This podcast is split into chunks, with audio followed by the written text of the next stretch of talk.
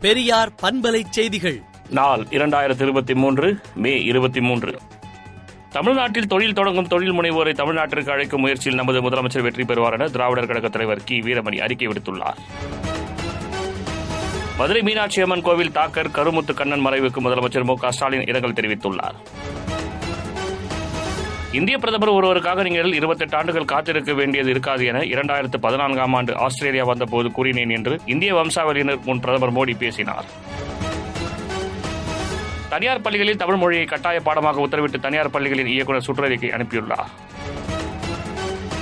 நெல்லை வஉசி மைதானத்தில் மேற்கூரை இடிந்த விபத்து தொடர்பாக ஒப்பந்ததாரருக்கு நெல்லை மாநகராட்சி ஆணையர் நோட்டீஸ் அனுப்பியுள்ளார்.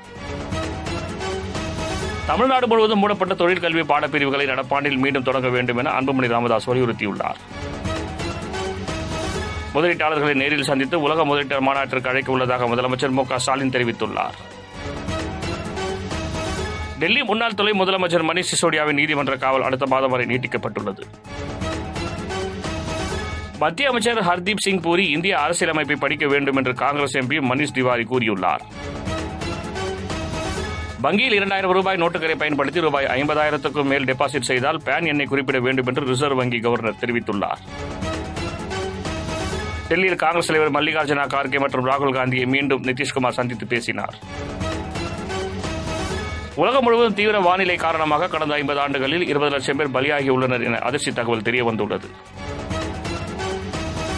பிரதமர் மோடிக்கு பாப்புவா நியோகினியா பிஜி தீவு ஆகிய நாடுகளின் உயரிய விருதுகள் வழங்கப்பட்டன. விடுதலை நாளேட்டை. விடுதலை டாட் இன் இணையதளத்தில் படியுங்கள்.